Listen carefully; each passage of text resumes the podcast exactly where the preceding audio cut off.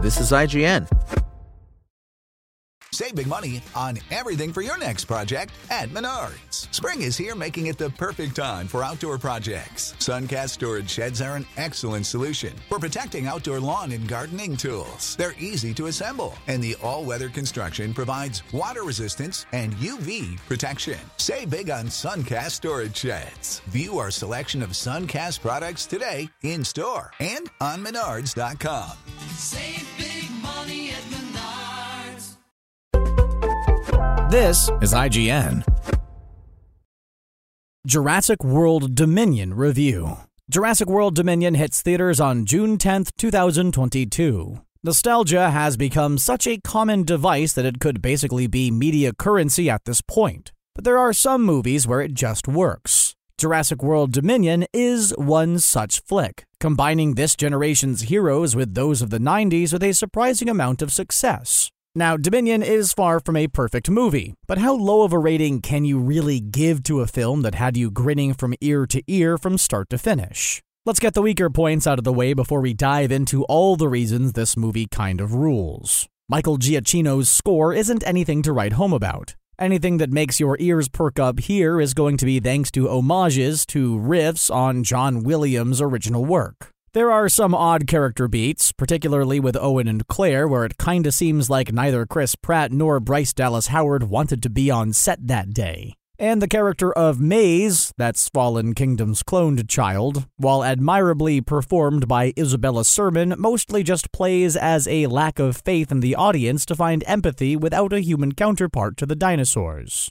While none of these are insignificant flaws, Jurassic World Dominion still manages to play with dino DNA in a way that keeps you excited and marks some notable improvements from previous entries. Most notably is the character of Claire Dearing. She's given breakneck character changes between Jurassic World and Jurassic World Fallen Kingdom, none of which are earned in any way that's meaningful. In Dominion, we get several moments that retroactively acknowledge the woman she was when she allowed Isla Nublar to fall, and the woman she wants to be now that she sees the dinosaurs as actual living beings. Those living beings, by and large, look pretty great too. Dominion does seem to lean heavier on VFX than past entries, and there are a couple rough looking Atrociraptors. These new raptors are meant to play as more form than function, though. Their existence in the story is solely as quick moving foils to Owen, Claire, and Kayla, DeWanda Wise. So any distractions that may be presented by dicier looking dinos is limited to a few seconds long glimpses.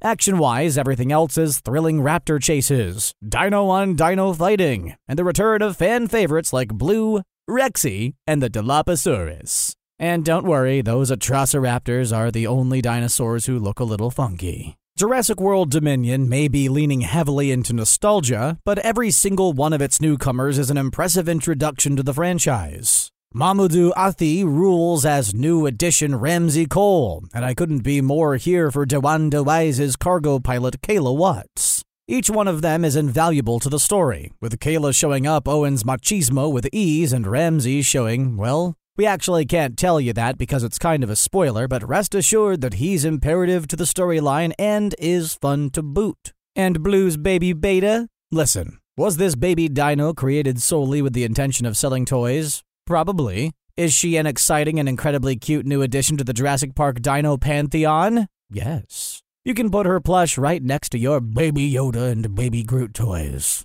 Beta and the Atrociraptors aren't the only new prehistoric players either. We see realistic versions of several of the dinosaurs, updated from what we knew about the era at the time that the original Jurassic Park was made, and a surprising new bio threat is introduced that ends up ultimately competing with the dinosaurs for the biggest current threat to humanity's survival as a species. All of this takes us to what had most fans hyped for Jurassic World Dominion to begin with the return of the Big Three. Sam Neill, Laura Dern, and Jeff Goldblum all make their homecoming as Doctors Alan Grant, Ellie Sattler, and Ian Malcolm, respectively, and said return is as delightful as one would expect after missing them together on screen for nearly 30 years. More importantly, though, is the fact that their presence in the World franchise isn't shoehorned. Writers Emily Carmichael, Colin Trevorrow, and Derek Connolly didn't think up some ham hocked reason for Claire and Owen to go to any of the three for help.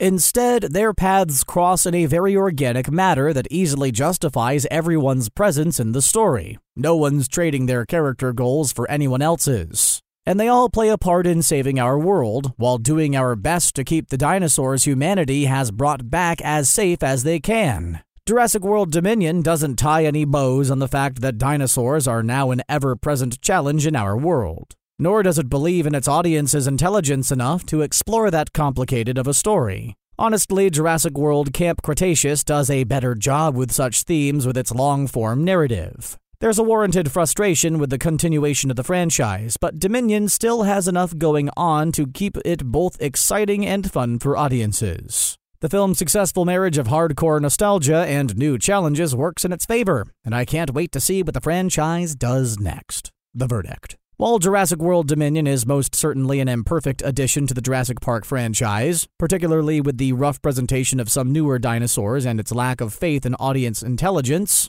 it manages to introduce an impressive marriage between ever present nostalgia and the constantly evolving challenges of having prehistoric creatures roaming free in our world. Characters new and old to keep the film flying high, even if some of the Claire and Owen stuff makes the plane's engine sputter now and again. Spoken Layer.